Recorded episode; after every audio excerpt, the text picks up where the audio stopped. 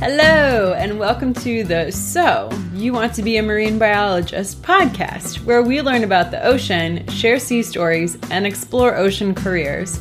I'm your host, Kara Muzia. Let's dive into today's episode. Have you ever wanted to explore the underwater realm but are unsure how to get dive certified? I've got you covered head over to marinebio.life slash scuba for beginners and grab your copy of my new scuba guide. In it, I cover the different certifying agencies, gear, lingo, and the number one thing to look out for when you're getting certified. This guide will leave you confident in how to become certified and ready to dive in. Head on over to marinebio.life slash scuba for beginners to get your copy and get diving already. marinebio.life slash scuba for beginners. Hello, mermaids, pirates, ocean lovers, and land lubbers. Welcome to today's show. Question What do you call a polar bear living in Florida? A solar bear. Why didn't the fish want to play basketball? He was scared of the net. By popular demand, an ocean engineer. Chris Mango is my guest today, and he is an ocean engineer and physical oceanographer. Growing up in South Florida, Chris always felt at home in the water and, after a slight deviation down the path of pre med, decided to pursue a career in the ocean. Today, we chat about what an ocean engineer is, what a physical oceanographer does, and about some of the crazy ocean phenomenon, including waves underneath the waves. Nature is wild, y'all. Please enjoy. Chris, welcome to the So You Want to Be a Marine Biologist podcast. Glad to be here. Yeah. So you have the title of a senior oceanographic engineer. What what does that mean? What do you do? So I do a lot of studies on the ocean, mostly currents and waves, other parameter, physical parameters in the ocean, temperature, salinity, uh, and we also do meteorological parameters, you know, measured on the ocean or in coastal areas. So, how do you measure all of these things on the ocean? Are you physically going out in a boat and like dipping your meters in, or is these like long standing buoys that you have out there that you're monitoring? Kind of a combination of both. It depends on you know what the project we're working on needs. Um, there's different equipment we can use to, to measure these parameters. Like you said, buoys, uh, we use a lot of different buoy systems, either surface buoys or even moorings that are subsurface, say subsurface the entire time, so there's nothing on the surface.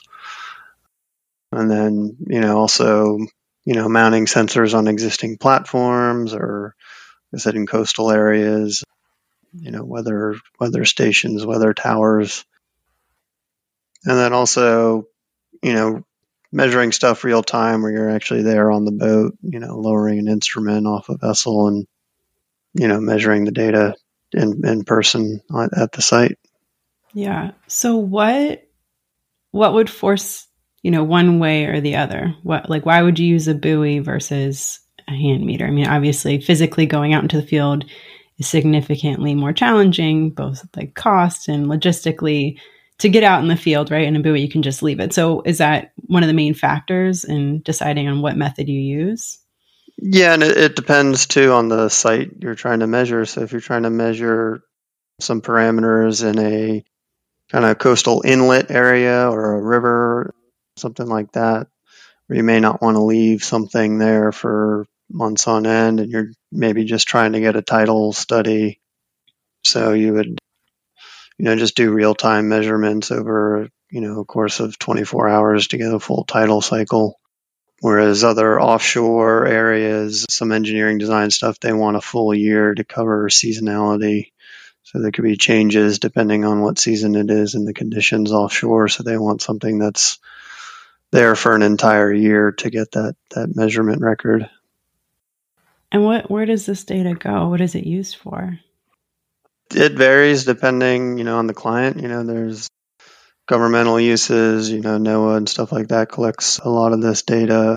Engineering companies for designing structures or coastal developments You know, a lot of oil and gas companies use this data as well to design their structures and pipelines and stuff like that to ensure that they're going to withstand the conditions they'll meet in the ocean to prevent any issues there. Also, offshore wind energy and renewable energy have become quite bigger users of this data recently. So, you know, wave energy companies as well as a lot of wind energy companies. So for for wind energy, they need to do assessments on what the wind speeds are like, and you know any shear that's there. So we have systems that uh, we put on buoys that can measure a profile of the wind up to about 200 meters height with a laser. So it does not physically any sensors at those heights. It's a laser beam that shoots in the air, bounces off particles in the air, and then it can measure the speed and direction that the wind is moving. That's crazy. So you just mentioned wind shear. Could you define that? So that would be differences in the speed or direction of the wind at different heights. So that, okay. that can create issues for a structure that's you know varying in those heights. Uh, the wind turbine blades, you know, if they have different wind forces acting on them at different levels, it can create stresses. That's not something you really think about. I mean, some of these wind turbines are hundreds of feet tall, right? And if they have winds going one direction at the top and then other direction at the bottom, that could get interesting. I never thought about that. So something I learned fairly recently, and you know, maybe I learned it in school and promptly forgot it when amidst all the things that were stuffed in your brain in school, but there's actually waves underwater. So like we see surface waves and the, and like that's a really obvious one, but then there's actually waves that are subsurface and that kind of boggles my mind a lot. Like there's haloclines and thermoclines is that how those waves are kind of formed or pushed through? Like, how are they formed, these subsea waves? And then how often are, do you see them? I'm assuming your meters would pick these up. Yes, internal waves, they're called. So basically, a wave that travels along a interface within the water. So there can be, you know, a strong difference between salinity between two kind of bodies of water within the ocean.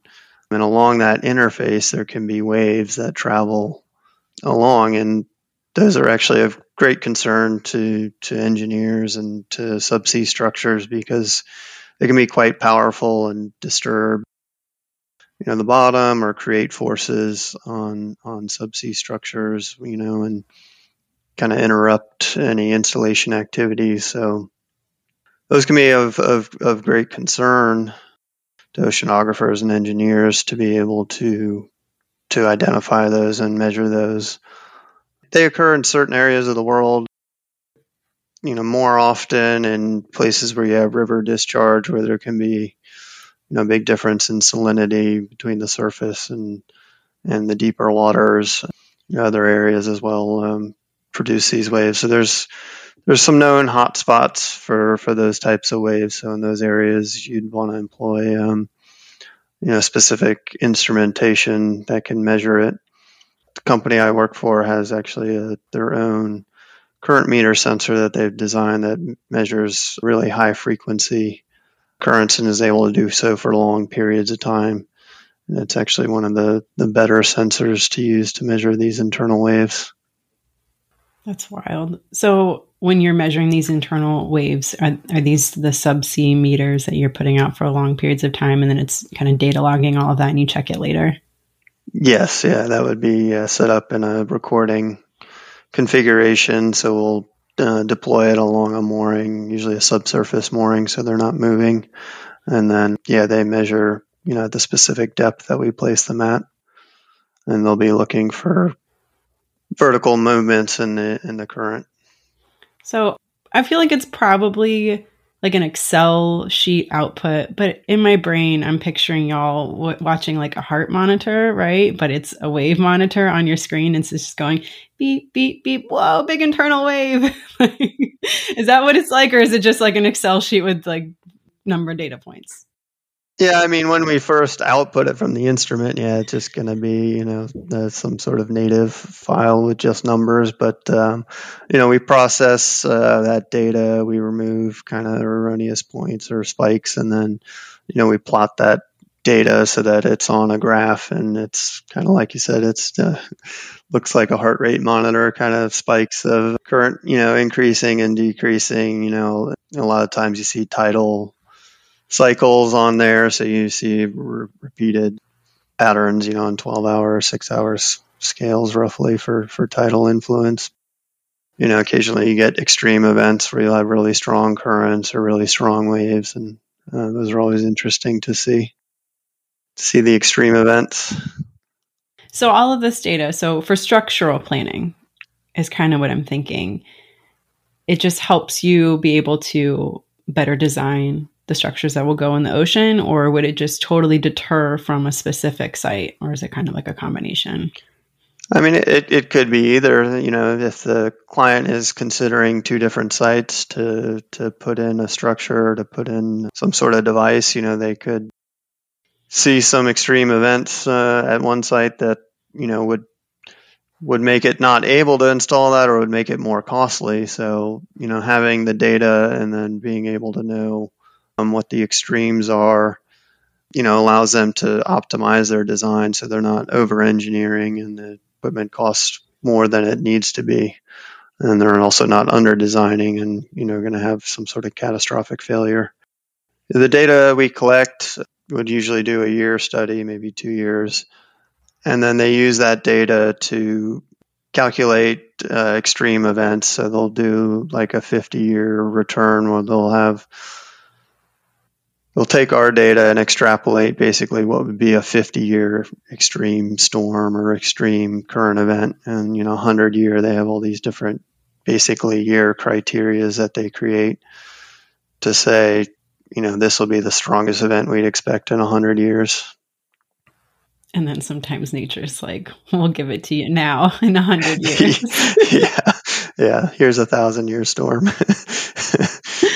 Oh, that's funny so, how did you get into ocean engineering? Why ocean engineering? I grew up in South Florida around the ocean, you know, fishing and diving and stuff like that. I started off my college career in pre med in at Tulane in New Orleans and uh, realized that wasn't for me. So ended up coming back to FAU and doing ocean engineering. It seemed like something interesting and being able to work around or on the water was more my pace.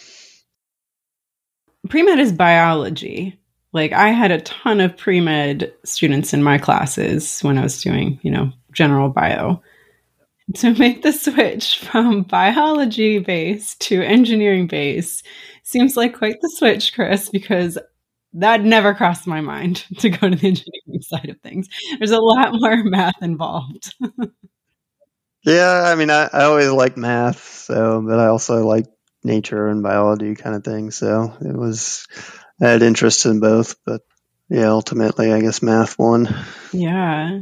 So, was there a specific job or project that kind of piqued your interest that you're like, ocean engineering seems pretty cool? Or did you just kind of look at the FAU syllabus for it and was like, that's for me? Yeah, kind of the the syllabus and just you know it was kind of a wide array of careers you could do with an ocean engineering degree. So I really just wanted something uh, work on the water. I think initially I was thinking ports or port management, but you know, kind of the road took me into oceanography, and it's uh, quite an interesting field, and I enjoy it. So, I want to chat a little bit about your time at FAU. Something that I think is super cool for the ocean engineering program is that y'all have a senior design project. And I mean, it's it is the definition of ocean engineering. So, you're literally making something mechanical, usually go in an ocean environment. And it's quite amazing. What was your project? We worked on one that uh, we had an autonomous surface vessel, and then we also had a autonomous underwater vehicle that would follow it via an acoustic link. So It sounds a lot more complex than it was because budgets for those projects are relatively small. So basically, we had a kayak and uh, we were able to attach some trolling motors onto it. You know, I had a logic controller that would control the thrusters. We had an uh, obstacle avoidance system that basically used acoustic sensors, kind of like you find on the bumper of every car today now, to make sure you don't hit things. Uh, similar technology to that. The underwater portion of it, I think, was already part of FAU's equipment, so we kind of just added that on onto that to the vehicle. So uh, it was an interesting project some of that technology you see being used today commercially. So they have a lot of autonomous surface vehicles and they're doing moving towards even autonomous survey vessels or a vessel will go out and deploy an autonomous vessel will go out and deploy autonomous underwater vehicles to perform survey missions and then recover them all autonomously. it's uh, it's a little mind boggling. So the the other class that uh, was there, we had two teams. The other team worked on an autonomous sailing vessel. That technology is, is basically been developed and is now being used by Saildrone to do some pretty pretty cool things as well. So pretty interesting how you know when when we were in school it was kind of rudimentary, but has now been developed to commercial products. Yeah, y'all made the prototype and then it just got buffed up. the kayak with trolling motors on the back. I love it. So you did you go straight into your masters from FAU? Um, essentially, I spent a little bit of time helping out my family business in the Bahamas doing commercial diving, but then uh, eventually decided to to do the masters at uh, Nova Southeastern University, which happens to be just a couple miles down the beach from FAU's uh, SeaTech campus. Yeah. Why masters? I mean, you know, doing diving in the Bahamas sounds like a pretty sweet gig. it was pretty good, but uh, yeah, it wasn't wasn't sustainable or or uh, uh, you know long term career. I guess just decided to, to get into oceanography. Wanted to do the do the masters there at Nova. Hmm. Actually, I'm really curious. You said commercial diving in the Bahamas. So, like, you're not taking recreational divers out for charters. No, this was industrial diving, so under ships and on the platforms out there doing repairs and cleaning and stuff like that.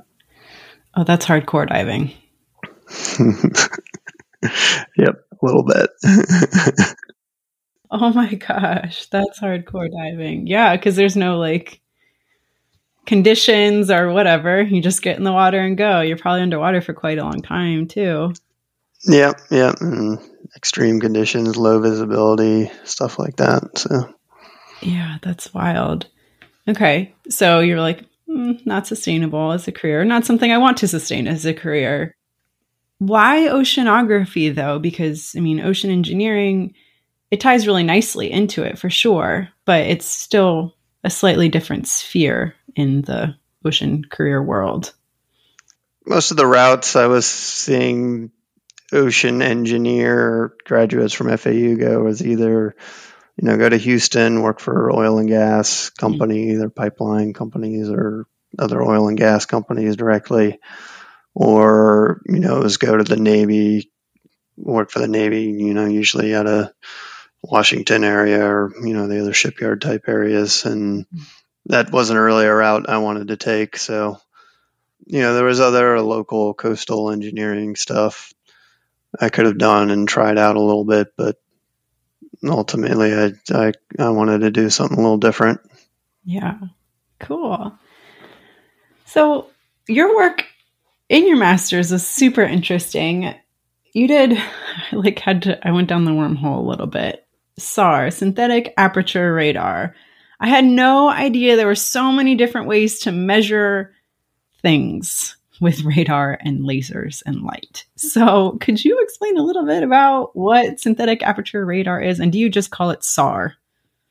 Yeah, I just call it SAR. So, it can be satellite based, or they have um, also like airplane based systems, probably even drone based systems now for smaller scale stuff, but it's it's basically a radar signal and the synthetic aperture part is like how that signal is formed.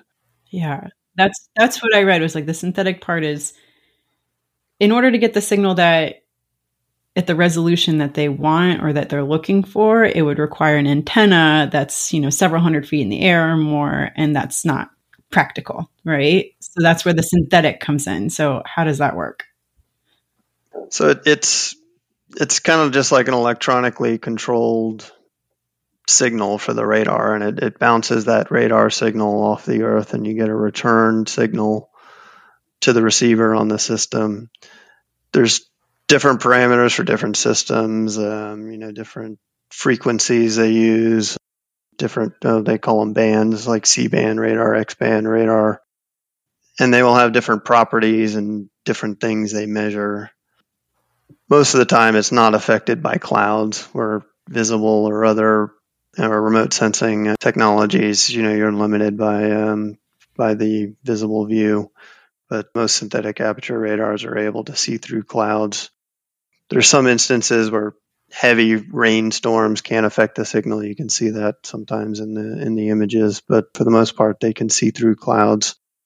And a lot of it is used for land-based stuff. Uh, they use it for crop monitoring and agriculture because it can help determine the health of a crop or health of a certain area. Interesting. So, applications in the ocean, though when the signal bounces off the ocean, the roughness of the ocean, so the small scale, centimeter scale waves, so very small ripples basically on the ocean, kind of what give it the contrast. So you can see features on the ocean surface. And there's various features you can see um, in these synthetic aperture uh, radar images. Ship wakes are quite easily visible because they disturb the surface.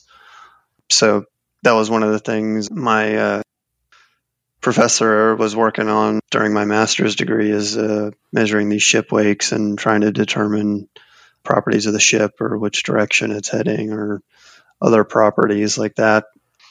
You know, but you can also see frontal boundaries where you have maybe currents, especially in the Gulf Stream, which is where we were working. You could sometimes see the boundary between the Gulf Stream and the coastal waters because there'll be either aggregations of sargassum around there or other things that are affecting the small scale capillary waves, the, the centimeter scale waves that the radar reflects off of. Also used for oil spill detection because the oil will dampen those waves, so that that would um, cause a contrast in the surrounding area. And there's numerical methods that they use now to determine if it's a an oil spill or you know some other type of feature. Really cool. So I want to back up for one second. You mentioned Gulf Stream, which is an you think western boundary current on the North Atlantic Gyre. So there's gyres in every single ocean in the world. North Atlantic Gyre has the Gulf Stream, and it's a super fast moving current that runs off the eastern seaboard of the United States. And it's very close to Florida, which is partly why we're so warm. Partly.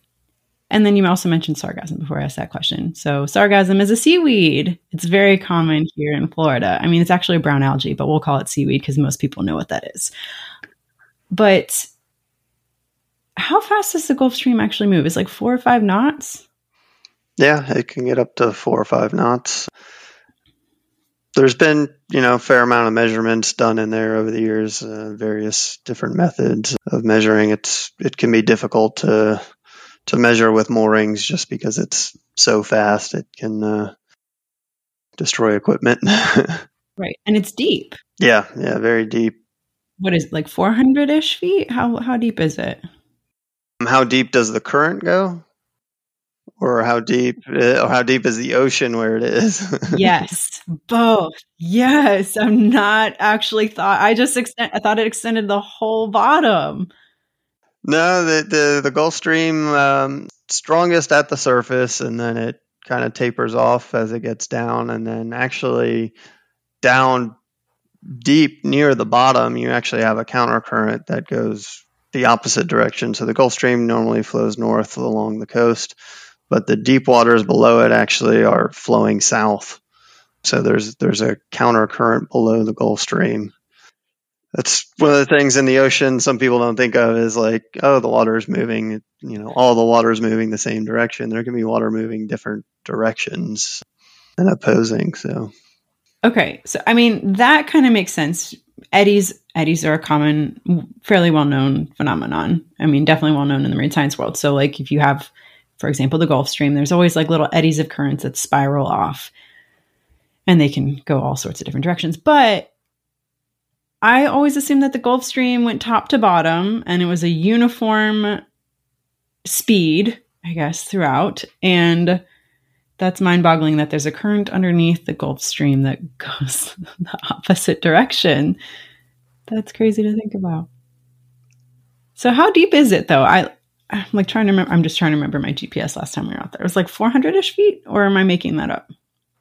I mean, it can come in almost that shallow, but it's usually out deeper further offshore and it you know it varies uh, depending where you are on along the coast because it's really close to the coast. South Florida, Fort Lauderdale area is about as close as it gets to the coast. And then as you go up the coast of Florida, the shelf starts to widen and it gets further away, further offshore up along the eastern seaboard. That's cool. So you were looking at for your master's the different, like what you saw in situ versus what this SAR found. So how did you measure that? So yeah, so we'd have satellite overpasses, times that we knew the satellite was going to be over our area taking images. And then we'd go out on a vessel and collect current profiles. We'd have a current meter at the side of the boat and we'd do transects to measure the current just to see if there was any current boundaries, you know, trying to determine where the Gulf Stream boundary was. You know, so if we saw any features in the satellite image that looked like a current boundary. We'd have the corresponding data to correlate that and locations.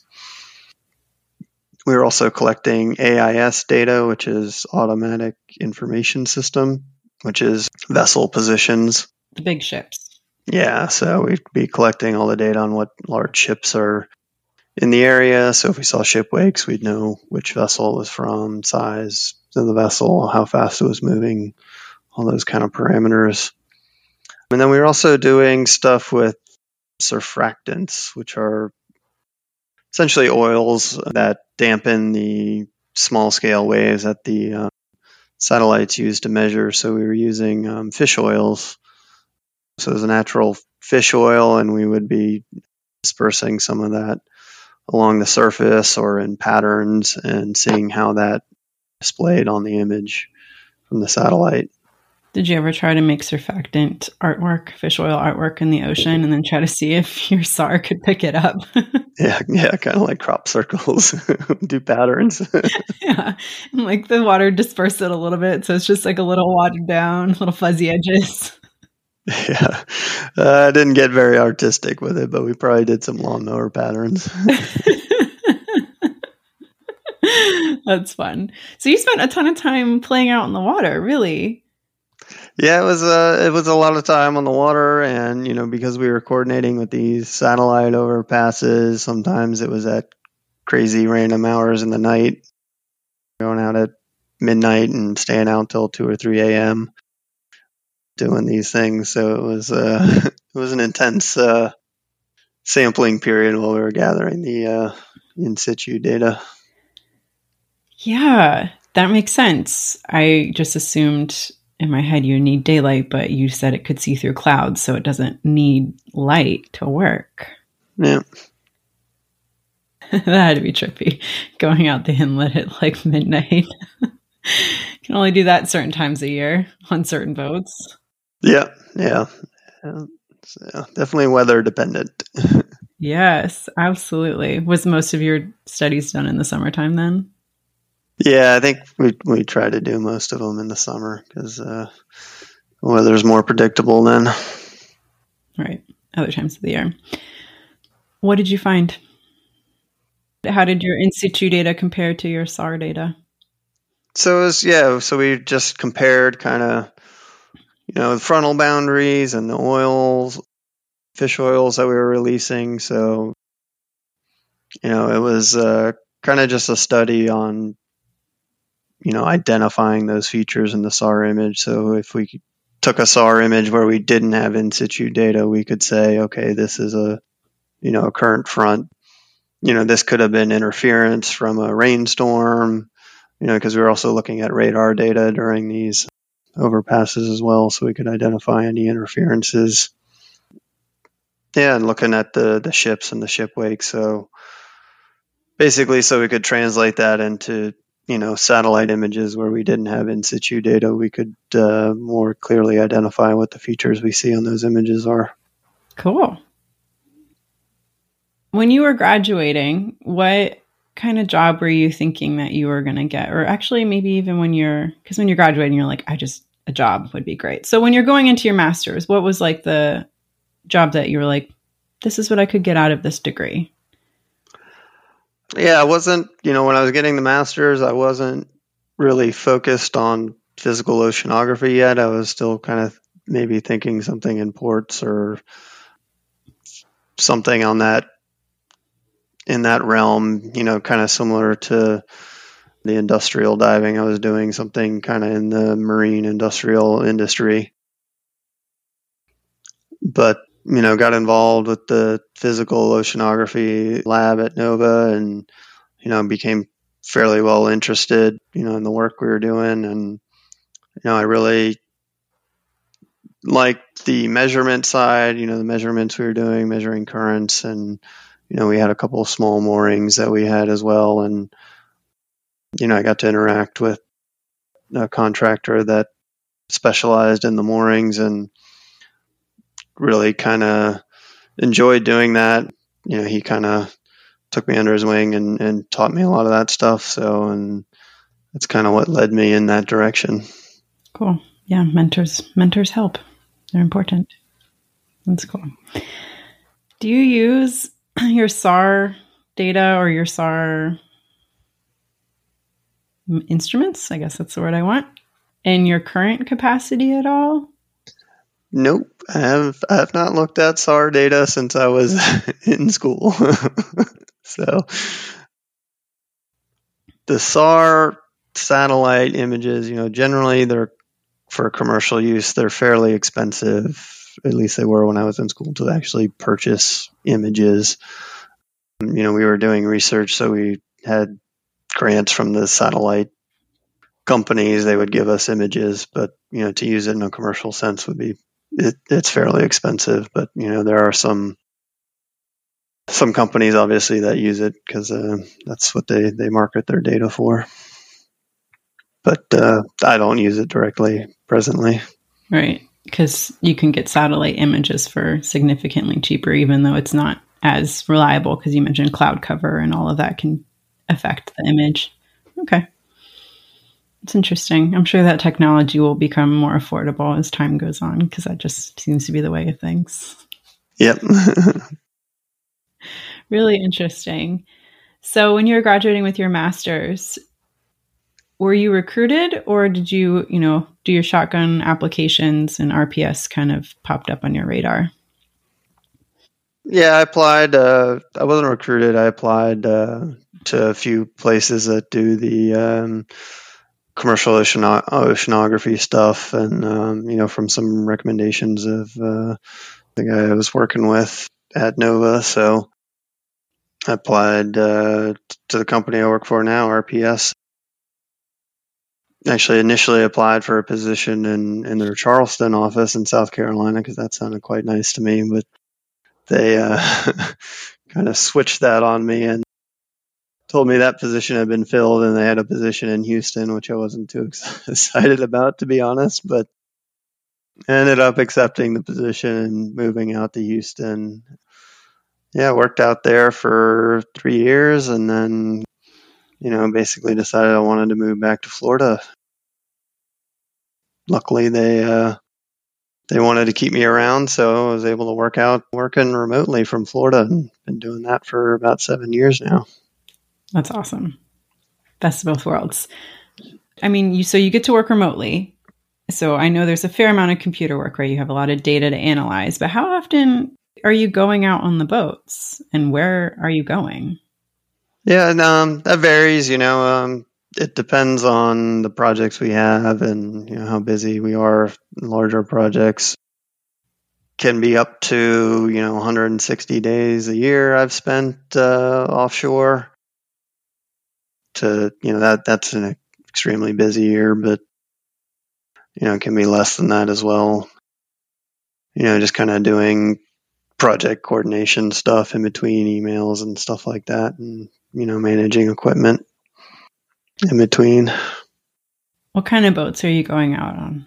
Uh, like, I'm assuming these are not tiny boats if you're spending significant chunks of time on them.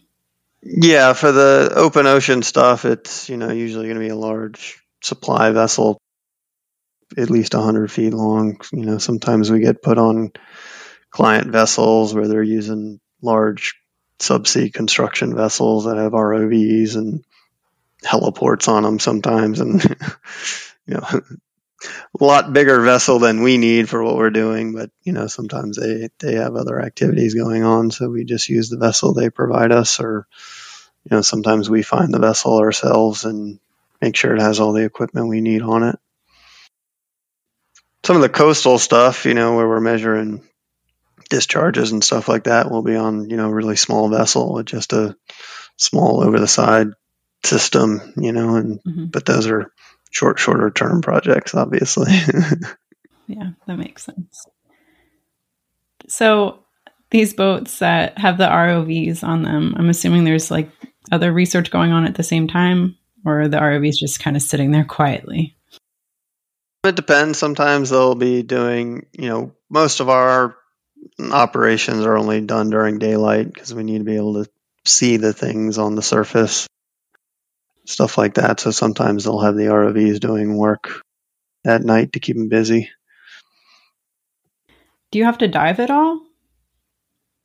No, not for our work. We we try to avoid having to have any divers in the water. And unfortunately, I would I would like to do diving, obviously, but uh, for safety and hazards, it's it's better for us to do things without having to put people in the water.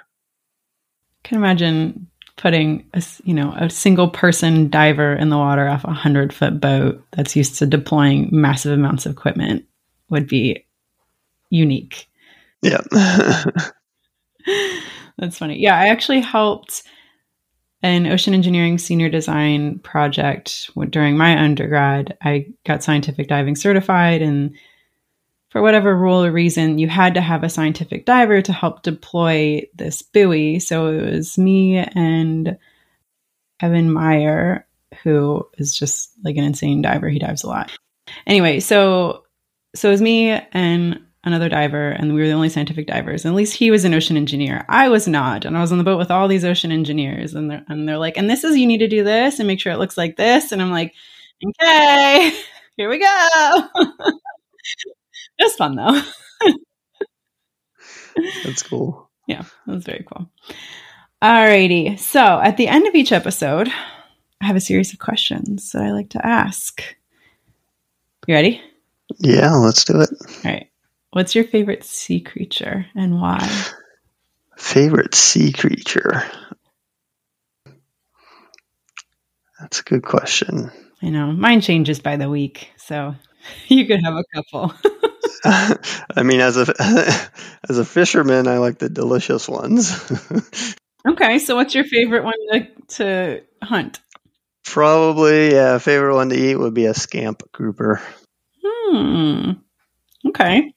Quite delicious, and they're not too common. Yeah, I don't know if I've ever seen one. Okay. What about not to eat? Not to eat maybe a nautilus. They're pretty prehistoric and interesting looking. yeah, those things are wild.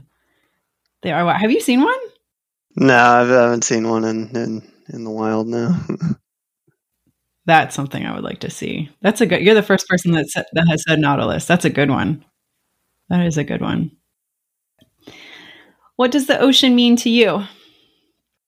That's an interesting question. I, I to me, it's kind of like connections. Like it connects, you know, all different regions of the world, you know, cultures and, you know, connections as far as, you know, trade and transport, you know, as well as personal connections. You know, like I have a personal connection with the ocean. I enjoy being in it and being around it and, you know, seeing the creatures in it and different processes that happen in it. So it's interesting to me all the different connections the ocean you know brings to us. It's a good point. It is the great connector, hey? Not to mention like the water cycle and all of that. It's all connected. If you were given a blank check, unlimited funding for any project or projects up to three, what would you use the money for? You know, the strict oceanography stuff, honestly, not that exciting or glamorous. so I might delve down the uh, the the realm of submersible, like being able to go in a, a, submersible and seeing some some deep water habitats would be really cool. Yeah, I feel like there's more and more submersible companies coming out. Actually, I just read in, I think it was the Boat US magazine. There's some company. I wish I had the magazine here. I forgot the name. It's a German company, and they're building a 120 foot submarine that to take just guests on. It's going to have a restaurant and a gym. Like it's a hotel submarine that they're prototyping and looking for funding for. And I'm like, dang. yeah, it's pretty serious. Yeah. yeah, that's so wild to even think about. I kind of have mixed feelings on it. But then there's also like Triton submarines, right? They're in Vero Beach, Florida, and they have small personal submarines. And then there's the guy gosh, is it Belize or Bonaire? A B Caribbean country. Like just made his own submersible. He's like American expatriate and and he made his own submersible and he takes people down in it. Oh wow, that's crazy. I didn't know about that. Yeah, I'll have to send it to you. I read a book by James Nestor. I think it's called Deep. It's all about free diving and diving, just diving in general. And he goes down with him. And I'm like, that's that's wild. Yeah. so, submersibles, personal submersibles. It's an easy one. I feel like you can make that happen. Nick would join you on that. That's like his goal. He's like, I want to, I want to go in a submarine whenever I want. yeah, with a blank check, it's possible. That's right. I like it. I like it a lot. Cool. What is your favorite field story or stories to tell? And this could be an amazing day on the field where you saw all the cool things and everything went right, or it could be a day where things happened and it makes a really great story now. You know, the the the, the good days in, in oceanography and deploying moorings are the uninteresting ones where nothing goes wrong. There's lots of opportunities for things to go wrong. So the uninteresting ones are the are the good ones, but you know, there's always you know some things that go wrong that you have to think on your toes and you know come up with a solution uh, you know to a problem with with limited resources. So that always you know keeps you on your toes, and then you know some of the moorings we deploy they um, the subsurface moorings like the way we deploy them we free fall the anchor so that we deploy the mooring sequentially off the back of the vessel and we're towing it. We're towing it towards where we want to deploy it and we deploy the anchor last. And the anchor falls to the seabed and drags all the buoys underwater. So there's an inexact science of trying to figure out where that anchor is going to land because you want to try and land it, you know, at a target position. So there's you know it's very inexact science, but you can kind of assess what the conditions are that day. And you know the the way the mooring falls it falls like a pendulum. The anchor kind of swings back to where your flotation is so it doesn't just fall straight down so it's always interesting to me to kind of calculate where it landed and figure out how well I did on on calculating where it was going to land and, uh, managed to get a few very, very close to the target uh, location. So that was always exciting to me to figure out how close I landed it. Got some of that math involved too. I like it. Yep. now, are these subsea monitors or are they, are they sticking out above the water? The, those ones are subsurface uh, mooring, so everything is below the surface. It's just kind of like a, a taut mooring line with buoys and sensors along that line, and it, everything is below the surface. How do you find it again? At the very bottom, we'll have an acoustic system, so we can talk to that. We can figure out where it is, and then it also has a release mechanism so that we send it a signal and it releases the anchor so that the anchor stays on the bottom and then all the floats will bring the rest of the mooring up to the surface. Oh, clever, clever. So then we come by with the boat and pick it up and get it on board. Yeah, I was gonna say that seems challenging on a big boat to figure out how to get down there and pick it back up, but it comes it comes to you effectively.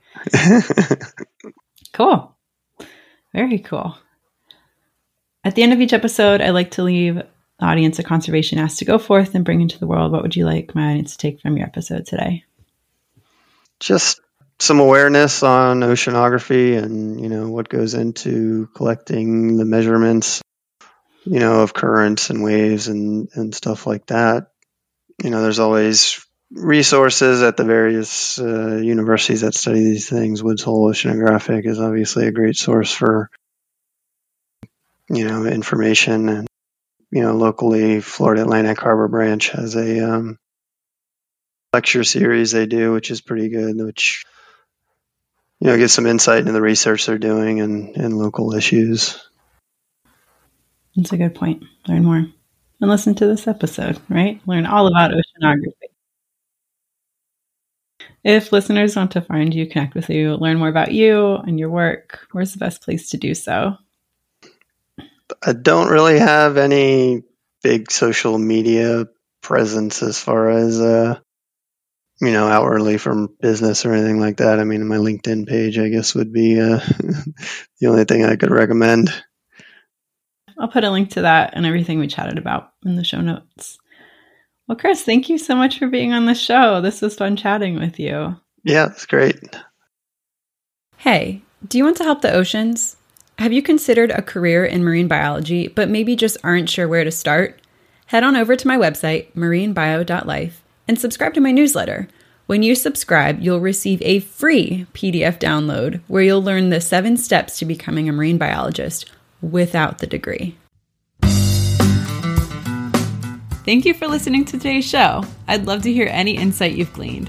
Leave a comment in the show notes or send me an email over at marinebio.life. If you enjoyed this episode, leave a review and, of course, share with your friends.